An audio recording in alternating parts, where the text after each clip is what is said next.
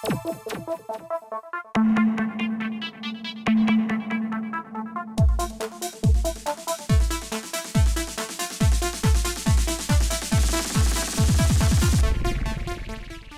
های دیتایی سهام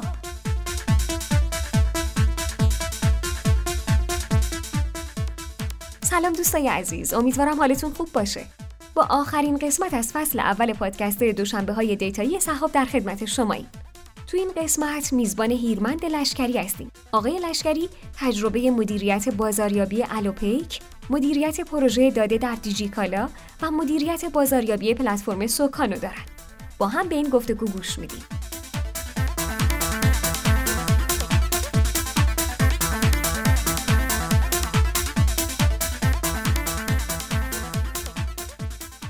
سلام هیمن جان. سلام کاوه عزیز. حال شما چطور خوبی؟ من خیلی خوبم مرسی. خیلی ممنون ازت هیمن دیتا ماندیز فصل اول خودش رو با آدمای جالب و جذاب زیادی در واقع پیش برد و تو مقصد آخرش امروز قراره که با تو صحبت بکنیم راجع به دنیای تو مسیری که طی زندگی طی کردی و جایی که امروز هستی. و می‌خوایم از چشمای تو به داده محور کردن سازمان نگاه بکنیم. و تمام سوالایی که بچه ها تو این مدت پرسیدن راجع به این که چطوری یه متخصص داده محوری ایجاد میشه چه مسیر رو طی می‌کنه از نگاه تو ببینیم. خب من که خیلی خوشحالم که اینجا هستم. امیدوارم که بتونم اطلاعی داشته باشم که حالا به بقیه بتونه کمک باشه. قبل از اینکه هر چیزی بگم من باید یه عذرخواهی کوچولو به همه بکنم. من شاید به این کلمه ها یه سری جاها کلمه انگلیسی استفاده بشه دلیلش بیشتر اینکه شاید فارسی من یه سری جاها کلمه کم میارم. بنابراین یه عذرخواهی کوچولویی از همین الان به همه بکنم. ولی در مقابل سوالی که پرسیدین اینه که خب این به حال این داده محور کردن سازمان ها چرا این چه مسائلی داره؟ درسته؟ آره در واقع کل برنامه‌مون قراره که راجع به همین با هم دیگه صحبت بکنیم. ولی فکر می‌کنم که جالب ترین نکته یک سوالی که هر روز از تو به کرات می‌پرسن احتمالا همون سوال معروفیه که از هممون می‌پرسن. درسته؟ چرا اومدی ایران؟ درسته؟ آره می‌خوام برای بار هزار یکم امروز جواب بدی بهش. والا خیلی نکته سادهش اینجوریه که خب موقعی که من اومده بودم برای یک سفر توی ایران که بعد از اینکه ازدواج کرده بودم خانواده خانممو ببینم و خانواده خودم بتونم خانممو ببینم. توی اون سفر بود که همون سفر برجام انجام شد. موقعیتش برای من پیش اومد که خیلی آشنا شدم با شرکت های ای کامرس توی ایران که مثلا اون موقع یادم همه به قول معروف هی دیجی کالا رو اسمش رو گذاشته بودن دیجی جون. خلاصه این این برای من خیلی جذابیت داشت و بعد از اون سفر که برگشتم به ایران به امریکا خب خیلی تحقیق کردم روی بازار ایران و دیدم چقدر واقعا صنعت بزرگ تکنولوژی داره توی اینجا اتفاق پیش میاد. به هر حال خیلی برای من هیجان انگیز بود. دلم می‌خواست بتونم یه نکته کوچولویی توی یه چیز خیلی بزرگی بتونم اینجا باشم. به هر حال یکم رفتم دنبال این موضوع که واقعا چه قابلیت هایی هست. بعد یا همینجوری خیلی واقعی شد. دیگه یه بلیت گرفتم دوباره برگشتم ایران با شرکت های مختلف صحبت کردم و دیدم چه موقعیت خوبی می‌تونه باشه و با خیلی امیدواری آینده به خاطر اون نکته که برجام انجام شد. خلاصه هیچی دیگه. هم به همین سادگی دیگه اومدم ایران و الانم در خدمت شما هستم. چه سالی بود وقتی اومدی ایران؟ کامل؟ من سال اسفند 95 بود که دقیقا اومدم. یعنی اولین روزم که سر کار توی ایران بودم. به حال توی این سه سال میشه گفت که واقعا خیلی زاویه های مختلف بازار ایران رو فرصت شده که آدم حس کنه. یعنی سال 96 که واقعا فکر می‌کنم خیلی هیجان انگیز بود تا برسه به دیگه مثلا 98 که خب یه سال خیلی پرچالشی بود. توی این دو سه سال حس می‌کنم مثلا شاید آدم حدود 10 تا 15 سال شاید تجربه به دست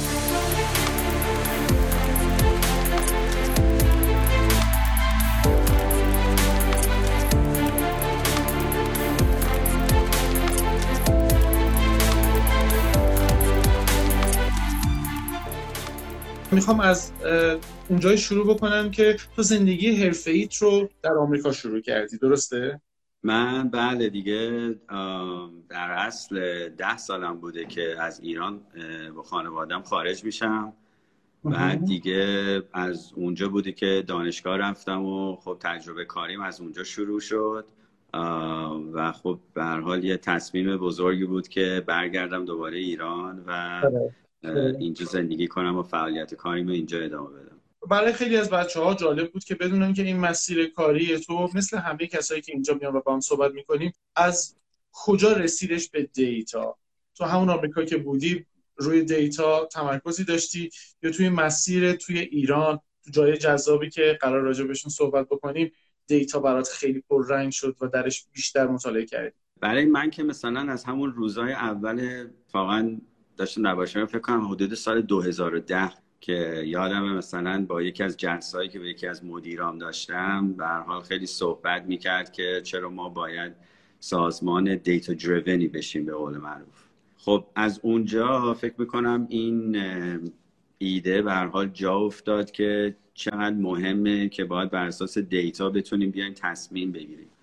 ولی یه نکته هم که یادم اون مدیرم برای من تعریف می‌کرد می‌گفت که همه آدما هیچ کسی الان شما پیدا نمی‌کنی بگه که نه ما data driven نیستیم. همه میگن ما data driven هستیم ولی اینکه واقعا بیای data driven بشی خیلی مهمه. که اون زمان این مدیر این چالشی که, برای من در نظر گرفته بود این بود که چجوری بتونم واقعا بیام data driven بشم.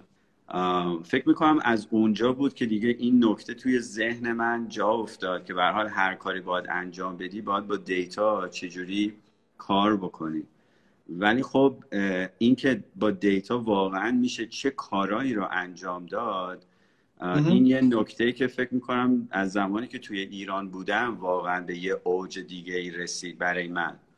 فکر می‌کنم خیلی وقتا فرق دارین که شما توی اون جایگاهی که دارین کار می‌کنین اون تجربه کاری توی اون محیط هست که خیلی می‌تونه باعث بشه موقعیت های نو رو برای شما فراهم کنه چشمتون به یه سری چیزای نو باز بشه با چه شخصایی دارین کار می‌کنین خیلی می‌تونه اثر بذاره. برای من می‌تونم بگم که اتفاقا از زمانی که توی ایران اومدم فکر می‌کنم از لحاظ دیتا برام یه دنیای دیگه وارد شدم. بریم سر قسمتی که واسه همه جذابه. هیرمند به ایران میآید و از قبلش خیلی هم اغوا شده که شرکت های ایرانی دارن رشد خیلی شدیدی می‌کنن fund ای خوب می‌گیرن و اکوسیستم خیلی آینده داره. هیرمند اولین جایی که فرود میاد کجاست؟ من اولین جایی که شروع کردم حالا خدا جز کسا بودم یکم حق انتخاب داشتم ولی من Digistyle رو انتخاب کردم. Digistyle آره برای که من همه تجربه قبلیم توی دنیای فشن بود توی امریکا. ما شرکتمون برای برندهای متفاوت لاکچری کمکش می‌کردیم که اون روابط مستقیم direct to consumer رو براشون تشکیل می‌دادیم. احساس کردم که اون به هر حال تجربیاتی هم که از توی فشن هست این یه نکته هست که به هر حال دارم میرم یه کشور دیگه یه فرهنگ دیگه یه زبون دیگه. می‌دونین اقلا می‌تونم همه اون تجربه ها رو انتقال بدم به توی یه زمینه ای که باهاش خیلی آشنا هستم. خلاصه با دیجی استار شروع کردم اونم زمانی بود که تازه آغاز کار دیجی استایل بود. که یه نکته هیجان انگیزش توی اون زمان یادمه که مثلا هیچ برندی نبود توی دنیا که دلشون نمی‌خواست با دیجی استایل کار بکنه. یعنی از برند ریباک آندر آرمر و و و و و و. تنها نکته ای که این افراد توی اون برندا بود که می‌خواستن اطمینان بیشتر بکنن. می‌دونی می‌خواستن یه شناخت بیشتری رو با ایران داشته باشن. می‌خواستن خیالشون راحت باشه که اگر ما به شما پول برندینگ بدیم که برای ما توی ایران تبلیغ بکنی شما می‌تونین برند ما رو اون پرستیجش رو به قول معروف همون جوری که بر اساس حالا برند بوکمون هست متوجه همون رو می‌تونین شما حفظ کنین. خیلی زمان خیلی هیجان انگیزی بود که همه دنیا اینجوری می‌خواستن با ایران یه روابط کاری داشته باشن. اول یه دور تا انتهاش رو بریم. بعد می‌خوام یه کمی اینا رو با هم تطبیق بدی. هم دنیای کاری تو ایران رو و استفاده که از دیتا کردی هم دنیای اون طرف. بعد از دیجی استایل کجا رفتی؟ بعد از دیجی استایل خب یه زمانی بود که خود دیجی کالا دیگه تصمیم گرفت که دقیقا کل به قول معروف ownership دیجی استایل رو به عهده بگیره و اینجا توی مدیریت خیلی فرق کرد. و تیم دیجی استایل در اصل یکی شد با تیم دیجی کالا پس ما هم دیگه به همون حالت دیگه عضو تیم دیجی کالا شدیم. ولی خب اونجا یه اتفاقی که افتاد یه فرصتی برای من پیش اومد که از سمت marketing برم توی قسمت product برم تو دل tech و اونجا بتونم با استفاده از data کمک بکنیم به کل سازمان. که اونم خیلی تجربه جالبی بود که چجوری میشه از data کمک گرفت برای قیمت گذاری برای order گذاشتن برای دستبندی مشتری ها و و و و و. یعنی اونجا بود که فکر می‌کنم خیلی چشم منو به این دنیای دیتا باز کرد. مخصوصا به هر حال دیجیکالا یه بزنس خیلی هیجان انگیز و پیچیده این بزنس مدلی رو که داره. و خب بعد از دیجیکالا یه دوران تجربه خیلی خوبی رو توی الوپیک داشتم که اونم به هر حال خیلی این نکته آن دمند دلیوری مخصوصا توی تهران. فکر می‌کنم بهشت این بازاره. یعنی کجای دنیا شما فکر می‌تونید پیدا کنید؟ 20 میلیون آدم این همه موتور این همه ترافیک و نیاز برای موتور هست که خب اون خیلی تجربه خیلی جالبی بود. ولی بالاخره خب همه چیز دست به دست داد که الان در حال حاضر توی سوکان هستم که هدف اون اینی که چجوری بتونیم ابزارهای تحلیل رو در اختیار business های دیگه بذاریم که اونا بتونن چجوری سریعتر تصمیم بگیرن و خب business شون رو بهبود بدن. یه قسمتی از دیجیکالا هست با مسئله کاری تو در دیجیکالا که از دیجی استایل جدا میشی. یعنی در واقع دیجی دیجی استایل تیم product که شما درش بودی میاد و شما نزدیک میشی به بحثای tech و data توی تیم خود دیجیکالا. درسته؟ بله درسته. این اتفاق شاید نقطه عطفی بوده در میزان استفاده از دیتا در زندگی کاری تو. می‌تونیم اینو بگیم؟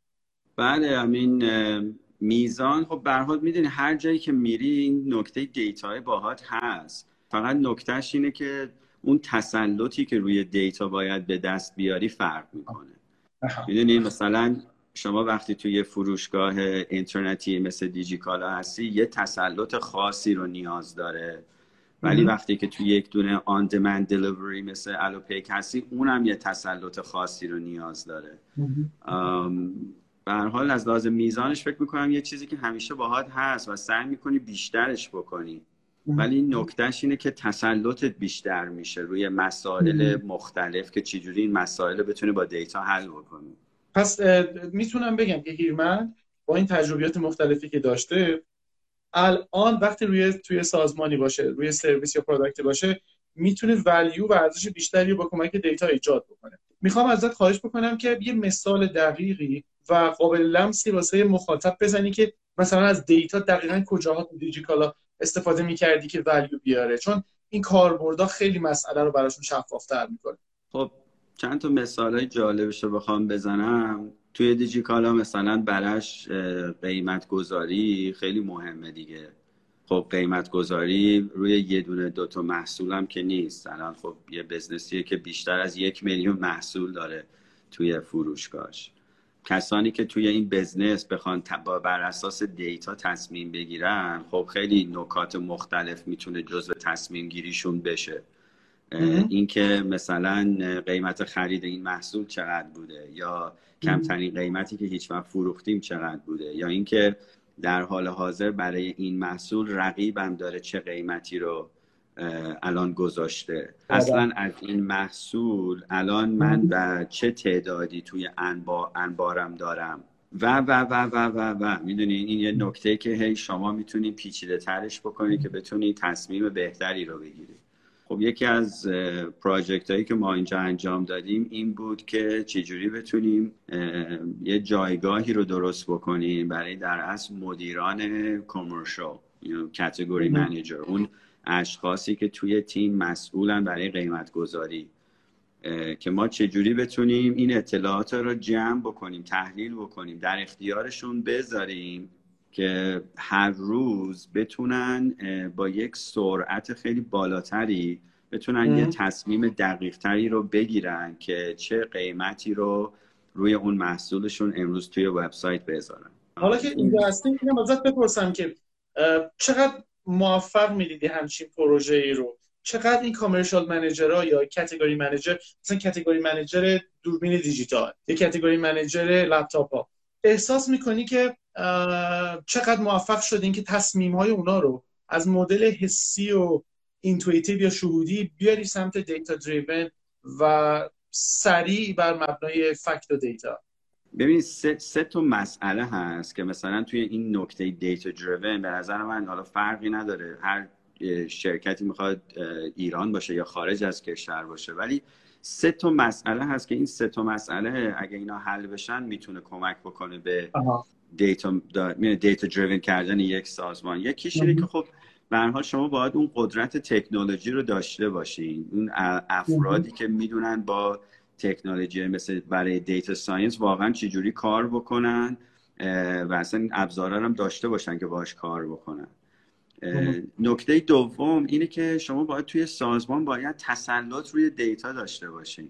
اینکه چجوری بتونین شاخص عملکرد رو بر اساس اون business شناسایی بکنین و حتی بر اساس اون چجوری بخواین report بگیرین. BI تون چجوری باشه؟ analytics تون چجوری باشه؟ بعدا اون report هایی که به شما میده معنیش چی میشه؟ چجوری می‌خواین بر اساس اون حتی تصمیم بگیرین؟ این تسلط مهمه. و نکته سوم اون مدیریت تصمیم گیریه که الان این دیگه مثلا باید از از بالا به پایین سازمان حتی باید بیاد شکل بگیره.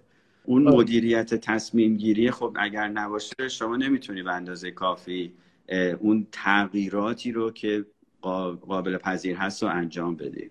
تو case دیجیکالا کدوم یکی challenge اصلی تری بود؟ زور بخوام ببرم قرار می‌کنیم. ببینین به نظر من که توی دیجیکالا خب قوی ترین نکتهش فکر می‌کنم تسلط روی دیتا بود. ما مخصوصا یه سری مدیرانی داشتیم که از شرکت های ای کامرس بزرگی از در جای دیگه دنیا اومده بودن و اون اطلاعات رو داشتن توی سازمان انتقال می‌دادن و توی سازمان هم خیلی بچه های هوشمندی بودن که سریع می‌تونستن اینا رو یاد بگیرن و اینا رو استفاده کنن. از لحاظ قدرت فناوری هم دوباره خیلی قوی بودیم. برای که واقعا اینقدر بچه های باهوشی توی این سازمان بودن و مطمئنم هنوز هستن که به هر حال کنار از هر چالش های تحریم که ما چه ابزارهایی داریم و نداریم این بچه ها از پس هر کاری برمی اومدن ولی خب اگه باید ولی فکر می‌کنم اون مدیریت تصمیم گیری بود که هنوز خیلی جا داشت که به یه بلوغ دیگه برسه. هنوز این که مثلا یه تیم علوم دیتا باید کجا توی شرکت باشه چجوری حمایت بشه چجوری اصلا باید یک فرهنگی رو که مثلا قابل تغییر اینو مثلا حمایتش کنیم این نکاتی بود که فکر کنم سازمان داشت به اون بلوغ باید می‌رسیم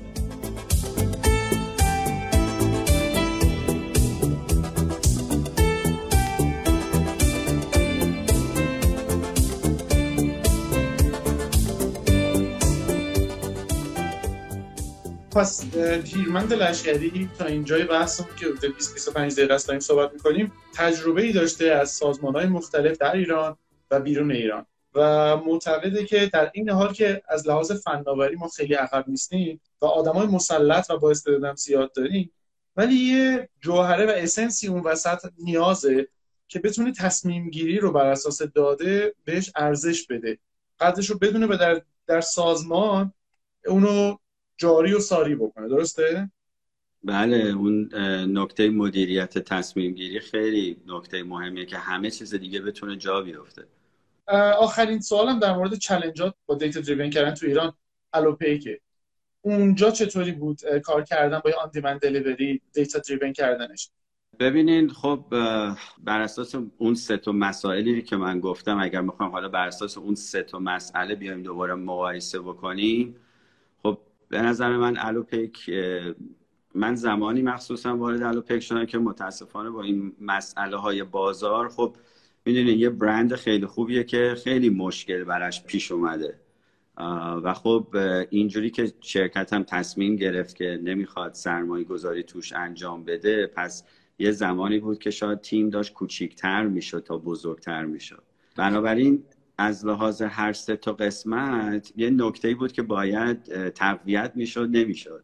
اینکه هنوز جا بود که به هر حال یه تیم علوم داده رو بیاین بزرگتر بکنی ولی خب وقتی تیم داره کوچیکتر میشه چجوری می‌خواین شما بیاین سرمایه گذاری بکنی تیم دیتا رو بزرگتر بکنی به هر حال هنوز جا این بود که درون سازمان چجوری اون تسلط روی دیتا رو به دست بیارن که روزانه تصمیم بگیرن.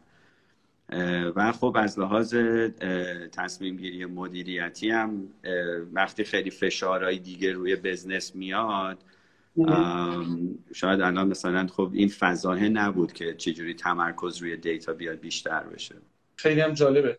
ما با هم دیگه یه کمی راجع به چالش های دیتا دریون کردن به خصوص تو تجربیات ایرمن صحبت کردیم. می‌خوام یه لایه اینو بزرگترش بکنم کلانترش بکنم. فکر می‌کنید اون اتفاق مشترکی که تو اکثر شرکت های ایرانی تو فضای ایران می‌بینی در مقایسه با اون چیزی که در بیرون از ایران و مثلا توی آمریکا مشاهده کردی چلنج چه فرقی با هم دیگه می‌کنه؟ می‌دونین این جالبش این انگار مثل تغییر فارسی و انگلیسیه. می‌دونین فارسی از سمت راست میره به سمت چپ و از سمت چپ میره به راست. 180 درجه.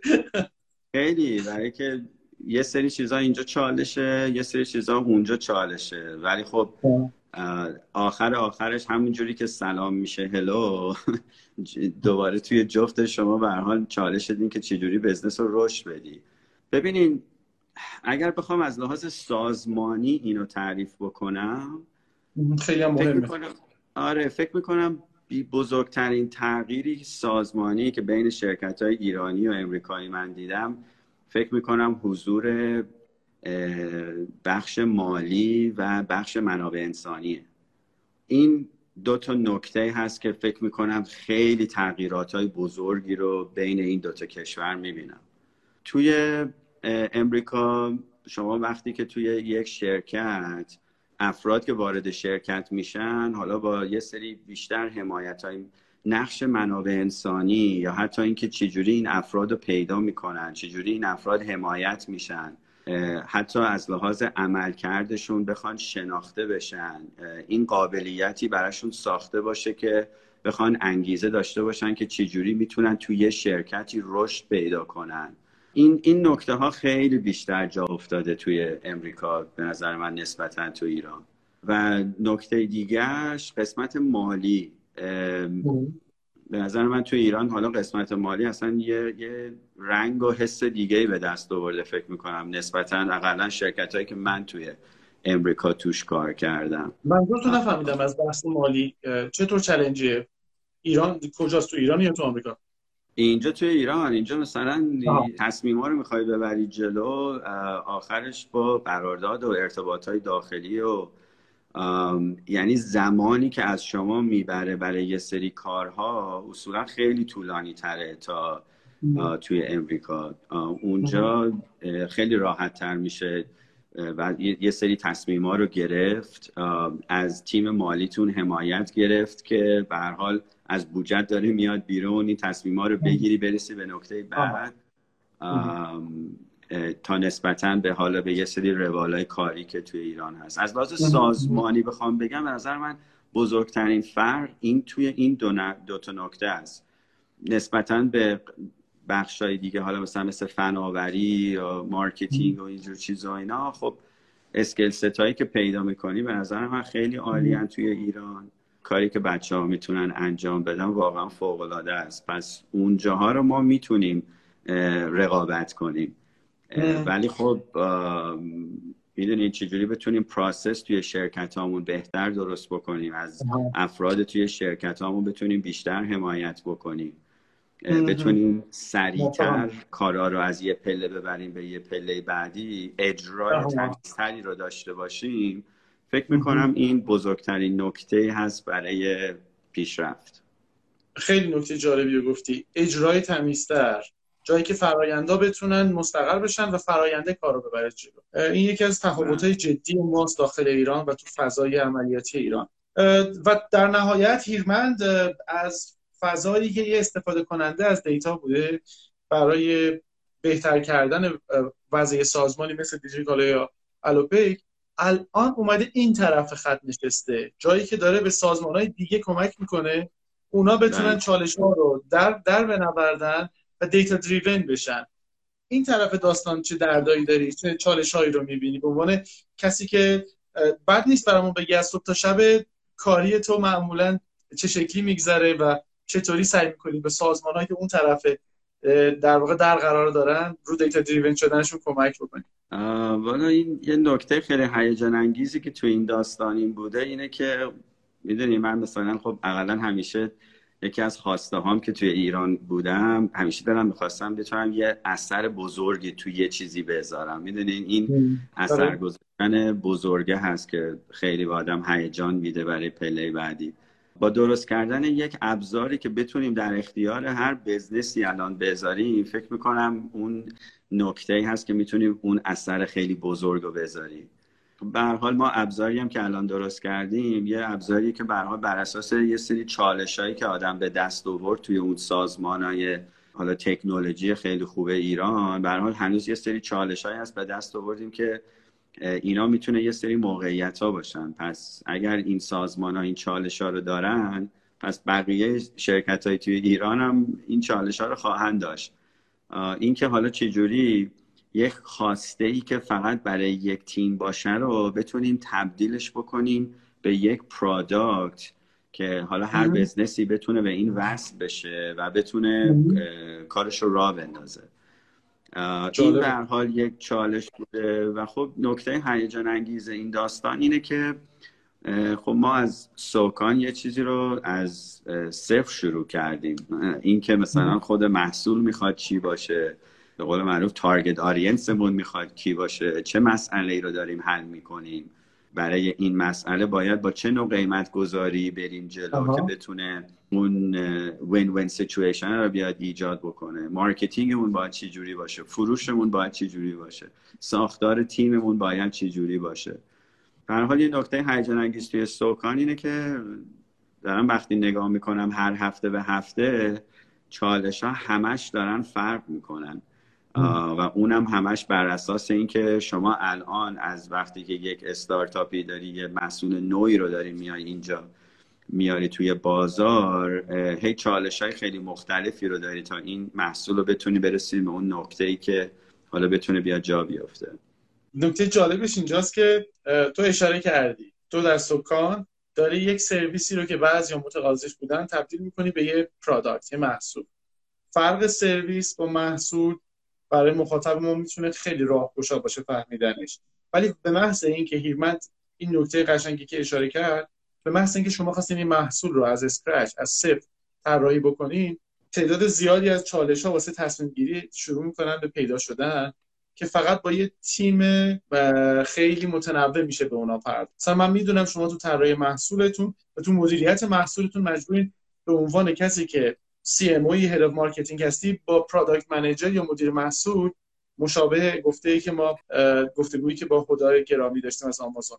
مجبوری خیلی تنگاتنگ کار بکنی. چطوری این کار انجام میدی واسه یه محصولی که قراره نیازهای داده ای بقیه رو حل بکنه؟ چقدر ارتباط داری با product manager و چقدر نقش داری در design محصول؟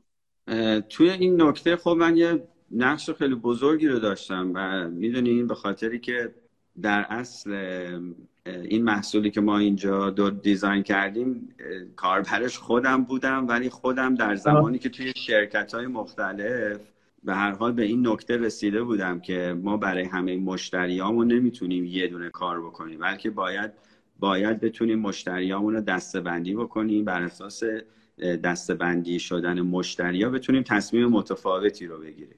اینکه تصمیمه باشه چی باشه هیچ وقت مشکل نبود. ایده هاش همیشه بود. ولی مسئله این بود که این اطلاعات به دستت نمی‌تونست به یه حالتی برسه که شما بتونی دائما یه روالی درست بکنی و با این تصمیم بگیری بری جلو. بنابراین خیلی از مشکلات و دغدغه هایی که قبلا توی تجربه کاریم داشتن باعث شد که تبدیل به این محصولی بشه که خب اگر این اینجوری بود چجوری کار منو سریعتر می‌برد جلو. ولی خب اینجا مثلا در کنارش خب خیلی از کسای دیگر هم دعوت کردیم که بتونیم نظرات اونا رو بدونیم در از شخصای marketing که چه دغدغه های روزانه دارن و اون دغدغه ها رو ما بتونیم تبدیل به یک محصول بکنیم. میشه گفت برای شروع کار به هر حال می‌دونید اون نقش product marketing نقشیه که هی روز به روز باید بیاد پررنگتر بشه. اون نحوه می‌دونید توی این اقتصاد دیجیتالی اون skill set product marketing خیلی مهمه. ولی خب اینجا هم نقش من اینجوری بود که شاید توی روزهای اول خب یه نقش بزرگتری رو داشتم. اینکه توی چارچوب محصول رو در بیاریم. ولی خب بعد از یه جایی باید یکم ازش دور بشی و خیلی از کارهای دیگه که حالا ربط به marketing و فروش و اینا رو داشته باشن بتونی بهش نزدیکتر بشی و وقت بیشتری بذاری تو اون کار.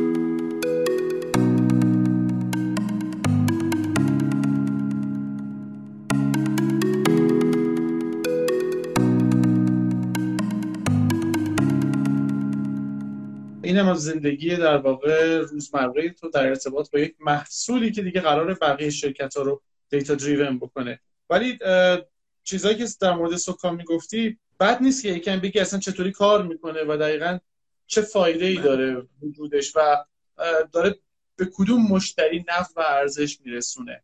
هدف ما توی سوکان اینه که چجوری بتونیم مخصوصا برای مدیرای بازاریابی مدیرای فروش مدیرای commercial category این شخصایی توی business که در اصل بالاخره مسئول به marketing و فروش هستن. ما هدفمون اینه که چجوری برای این افراد بتونیم این قابلیت رو براشون وجود بیاریم که بتونن به سادگی بر اساس data بتونن تصمیم بگیرن. که وقتی که اینجوری نگاش می‌کنیم این افراد مسئله های مختلفی دارن.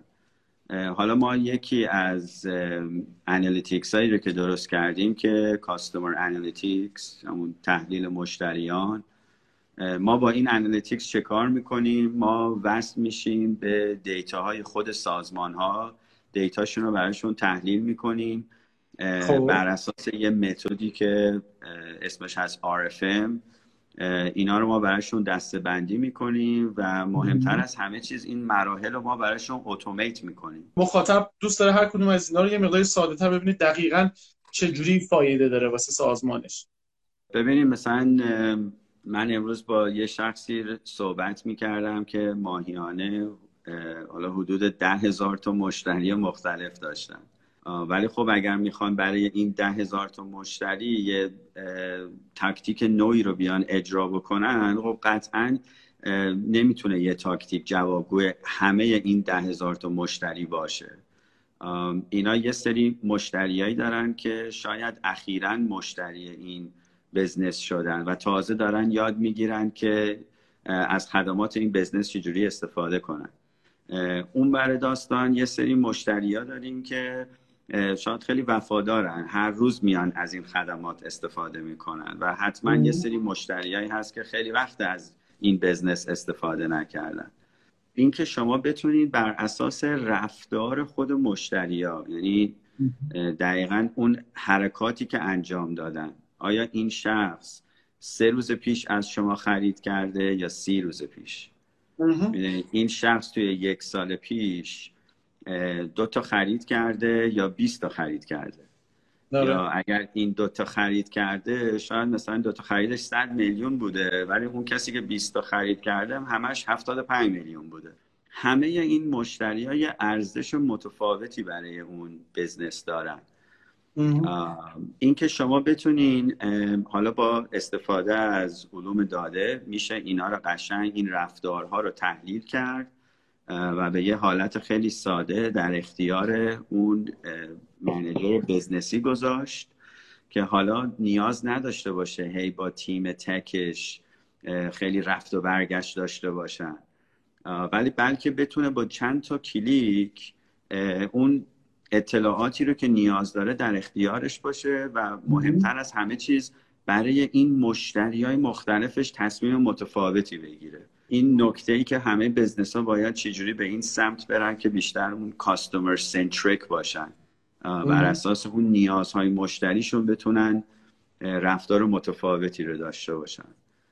این یک مسئله هست که حالا ما اومدیم و شروع کردیم به حل کردن.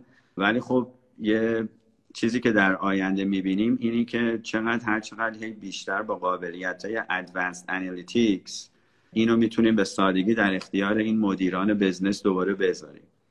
اینکه بتونیم براشون پیش بینی بکنیم چقدر قیمت یک محصول رو بذارن اینکه به هر حال بتونن عمر lifetime value هاشون رو در بیارن چه محصولایی رو بخوان recommend بکنن برای فروش.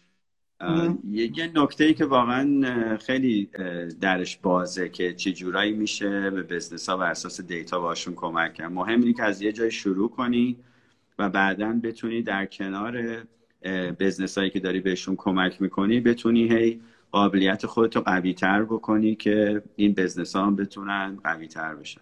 یه سوالی که یا یه ابهامی که همه دارن اینه که خب این که خیلی چیز خوبیه. ممکنه که شما به هر کسی کمک بکنی که راحتتر تصمیم بگیره سریعتر و دقیقتر بودجه marketing ش رو بتونه خیلی کم بکنه. ممکنه بتونه اثر بخشی channel هاشو اثر بخشی فعالیت marketing ش رو ببره بالا. پس اگه که ما تو جامعه قرار گرفتیم که مخاطبای ما که business ها هستن ارزش اینو درک بکنن خیلی مشکل زیادی نداره و اگه در جامعه هستیم که هنوز به سطح بلوغ نرسیده باشن هر کاری بکنیم خیلی سخته که اونا رو متوجه بکنیم.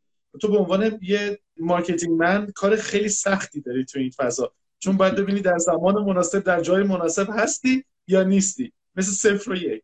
نظر خودت چیه راجع به مشتری و آمادگی فضا؟ ببینید ما اقلا تو تیممون اینو داریم مثل یه چالش نگاش می‌کنیم دیگه. به حال اگر چالش نباشه که بعدا کارم نیست. ولی خب الان چالشی که خب ما داریم فکر می‌کنم باید چجوری کمک بکنیم که خیلی از این مدیرا چجوری بتونه تسلطشون روی دیتا بیاد قوی تر بشه؟ خب اون یه نکته هست که حالا میشه چالش ما که حالا با ابزارهای متفاوتی که در اختیار ما هست حالا از حالت دیجیتالی مختلف مخصوصا ما باید چجوری بتونیم این ابزارها رو استفاده بکنیم و بتونیم در از آموزش بدیم. می‌دونیم به این فکرم می‌دونی اگر شما می‌تونی وقت رو بذاری یه اطلاعات خوبی رو در اختیار بقیه بذاری که اونا بتونن واقعا بهترین تصمیم رو بگیرن اون به نظر من بهترین روشیه که شما می‌تونی به حال اطمینانشون رو جذب کنی و به حال تبدیل به مشتری تو هم بشن. چقدر جذاب. فکر می‌کنم که کسایی که خط مقدم این داستان هستن دارن یه کاری رو شروع می‌کنن که بعد از اون دیگه واقعا بقیه استارتاپ ها بقیه سرویس ها product های جدید با یه بازار آماده تری روبرو هستن. اینکه شما می‌فهمین که قلق بازار چیه؟ باید با کدوم زبون با بازار صحبت کرد که ارزش یه چیزی رو که رو عدد و رقم و رو کاغذ کاملا مشخصه داره فایده ایجاد می‌کنه رو درک بکنن واقعا پیچیدگی کار marketer و sales person ه. که تو هم درش تجربه خیلی زیادی داری. دلم می‌خواد راجع به این بعد شخصیت خودت شخصیت کاری خودت که چطوری میشه واقعا یه sales person موفق باشه؟ تو فروش یک محصول data driven یا یک سرویس data driven با توجه به اینکه خارج از ایران هم کار فروش و marketing کردی و بهش بچش یک کار سطحی نگاه نمی کنی و یک کار علمی میبینیش. راجع به این بود فعالیتت به خصوص تجربه که حالا روی سکان داری یکم بیشتر بگی چی کار می‌کنی که موفقی؟ ببینید به نظر من برمیگرده به اون حالت اجرا. شما باید یه اجرایی رو بتونین اینجا ایجاد کنین که نه اینکه فقط یک دفعه بیاین اینو انجام بدین خیلی خوب باشه بعدا دو روز دیگه نتونی این کار رو انجام بدی بنابراین سعی کنین یه سری هر حرکتی رو که انتخاب می‌کنین انجام بدین. اینجا باید قابلیت تیمتون رو در نظر بگیرین و یه کاری رو اینجا بیاین انجام بدین که می‌دونین با همون روال می‌تونین این کار رو ادامه بدین. و به هر حال یک اجرایی برای ما چالشمون اجراش در این مسیری که چجوری باید بتونیم تسلط data ی مخاطب رو بیشتر بکنیم. این فکر می‌کنم بزرگترین چیزی هست که من می‌تونم روی این نکته بگم. ولی خب حالا دیگه از لحاظ tactic هایی که می‌خواین استفاده بکنین خب tactic هاش می‌تونه خیلی فراوون باشه از لحاظ اینکه به سمت marketing که خب شما دارین سعی می‌کنین که چجوری بتونین در اصل یه کاری بکنین که افراد بیان به سمت شما اطلاعاتشون رو به شما بدن که شما بتونین به اونا تماس بگیرین. ولی خب از سمت فروش هنوز این قابلیت هست که شما می‌تونین چجوری به اونا تماس بگیرین و یه اجرایی اینجا داشته باشین بر اساس اون خواسته هایی که اونا می‌خوان که بتونین بتونین بندازینشون توی یک مسیری که اطلاعاتی رو که نیاز دارن در اختیارشون بذارین کمکشون بکنین توی یک مسیری که بتونن بهترین تصمیم رو بگیرن. و اگر خب شما اونجا محصول خوبی هم داشته باشید در اختیارشون بذارید چرا شما رو انتخاب نکنن؟ خیلی جالبه این مدل نگاه تو. یعنی به جایی که شما رو push بکنی آدما میان به سمت تو و اونا pull می‌کنن. و واقعا لزومی نداره. همیشه آدم به زور ببره یه چیزی رو بفروشه. ببینید خب به حال به اون منطق inbound marketing دیگه. به حال به جایی که شما بخواید بیاین تبلیغ بکنین به همه به همه نکتهش اینه که یه سری آدمایی هستن همین الان که نیاز دارن به اون خدماتی رو که شما دارین براشون فراهم می‌کنین. آره، آره. نکتهش اینه که شما بتونین پیدا بکنین که اون آدما کجا هستن و خودتون رو بتونین اونجا حضور داشته باشین. و اون موقع بتونین بهترین گزینه باشین.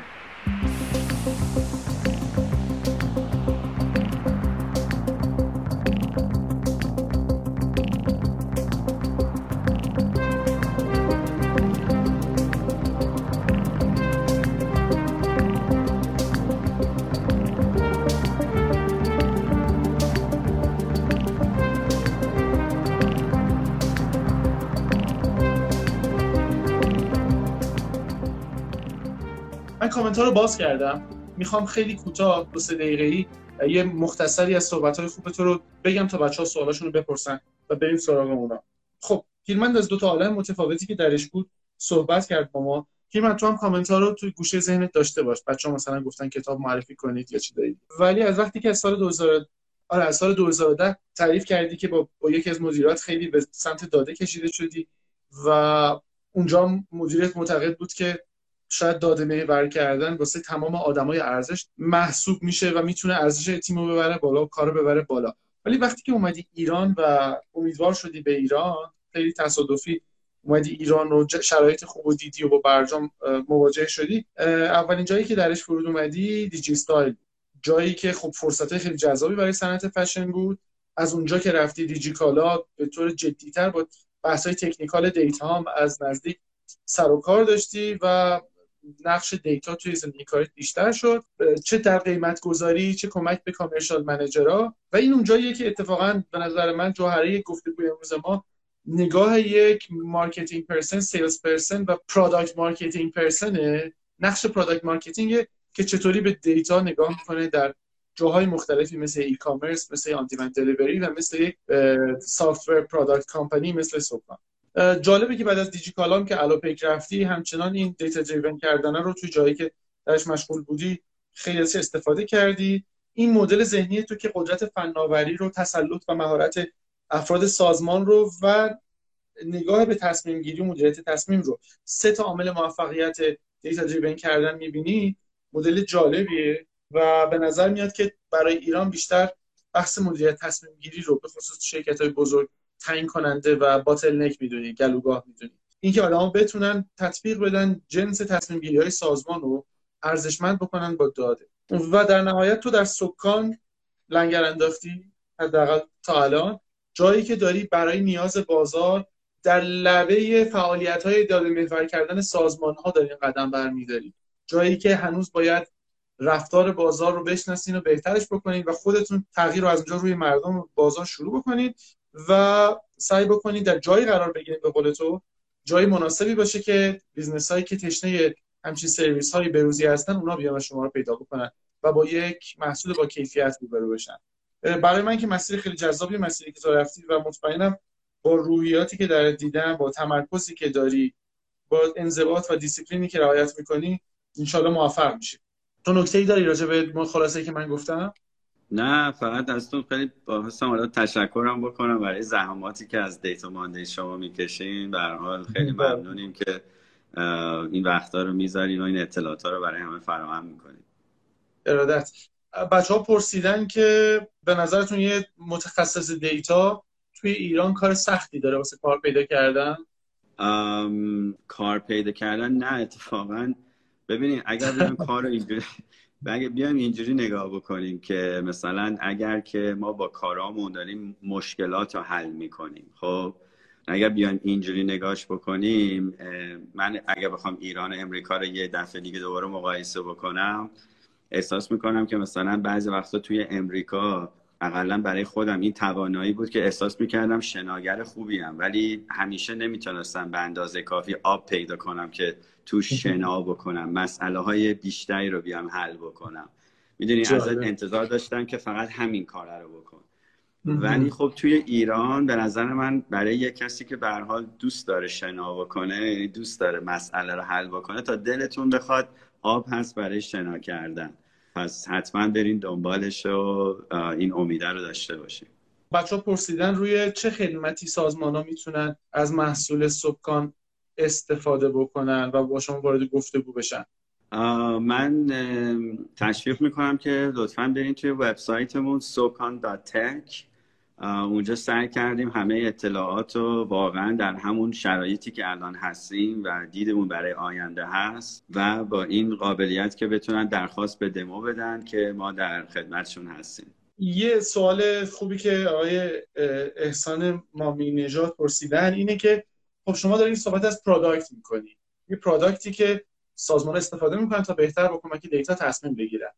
حالا اینکه data model اون سازمان مقصد چیه یا اون مشتری اصلا چه جنس مشتری هست روی محصول شما تاثیر می‌ذاره. یه محصول تعریفش ثابته. ببینین نه محصول ما فعلا که ثابته. برای که به حال تمرکزمون رو گذاشتیم روی چه مسئله ای رو داریم حل می‌کنیم. که مثلا یکی از مسئله ها روی مشتریه یک مسئله دیگه روی کل محصولات و category های مختلف. حالا شاید به نوع مختلفی اون data توی سازمان ها ذخیره شده باشه. ولی خب اون زمانی که به حال می‌تونیم integrate انجام بدیم اون data هایی رو که نیاز داریم وارد فرمول ما میشه. و اون قابلیت رو می‌تونیم در اختیار حالا هر کاربری در اختیارشون بذاریم. خانم محمد زادن پرسیدن که آیا کسایی که مثلا تخصص علوم انسانی دارن نسبت به کسایی که تخصص برنامه نویسی دارن آیا اونا برای تحلیل کردن داده ها تخصصشون کاربردی داره یا نه؟ ببینید صد درصد به خاطری که یه قسمتی توی تحلیل data اون expert بودن یک domain ه و data چجوری داره وارد زمینه کاری میشه فقط به marketing نیست. marketing نقش بزرگتری رو داره برای که اون الان خیلی راحتتر میشه ارزیابیش کرد. ولی اگه شما بخواید آینده رو ببینی این data داره توی همه جای یک سازمان باید وارد بشه که حالا چرا به خاطر اون industry 4.0 آینده ای که در موردش گفته میشه می‌خواد بیاد شکل بگیره.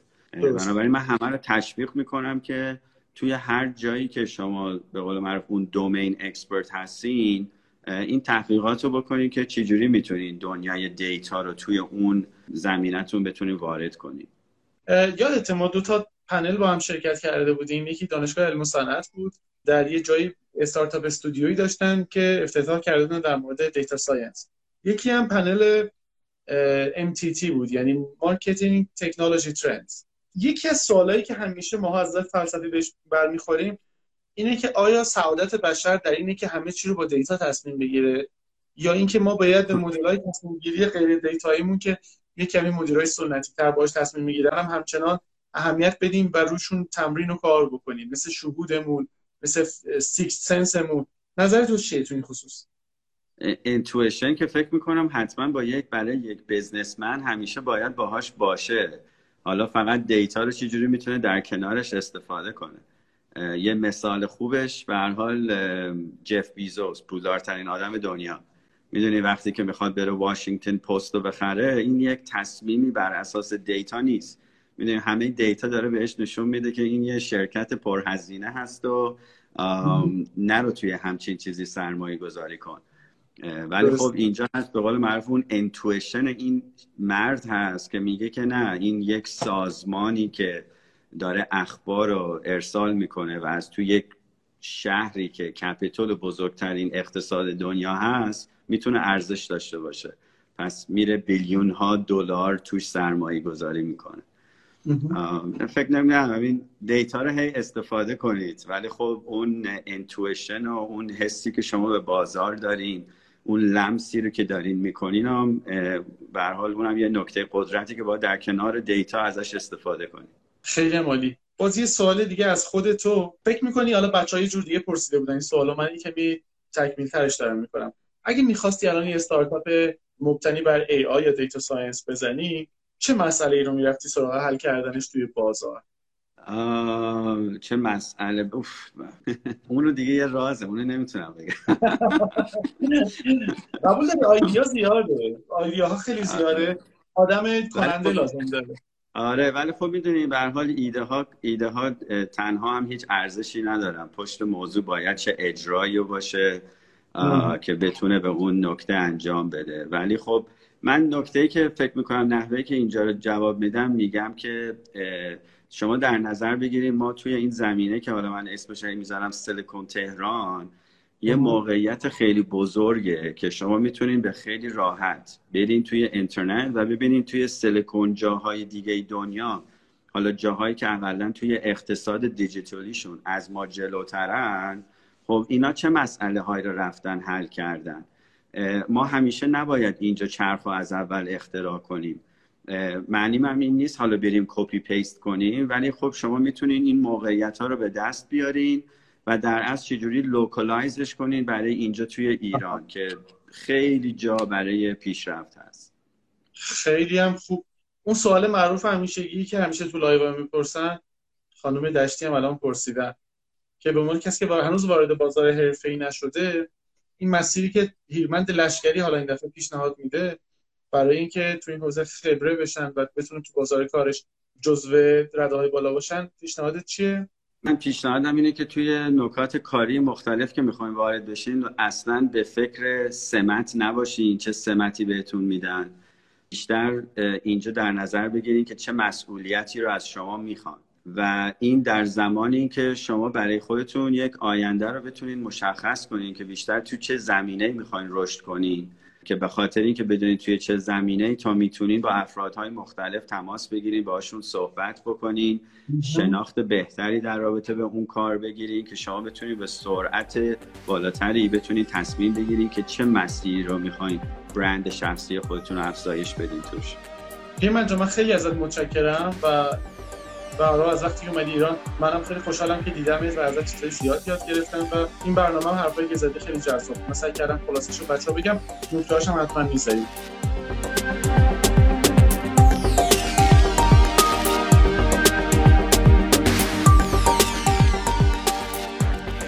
امیدواریم تو فصل اول از پادکست دوشنبه های دیتایی صحاب تونسته باشیم محتوای کاربردی و مفیدی در اختیارتون قرار بدیم. ما در حال آماده سازی فصل دومم هستیم. منتظر این فصل جذاب باشیم که تعداد زیادی گفتگوهای جذاب تو راهه. خوشحال میشیم اگه پیشنهادی برای بهبود این پادکست ها دارین برامون کامنت بذارین.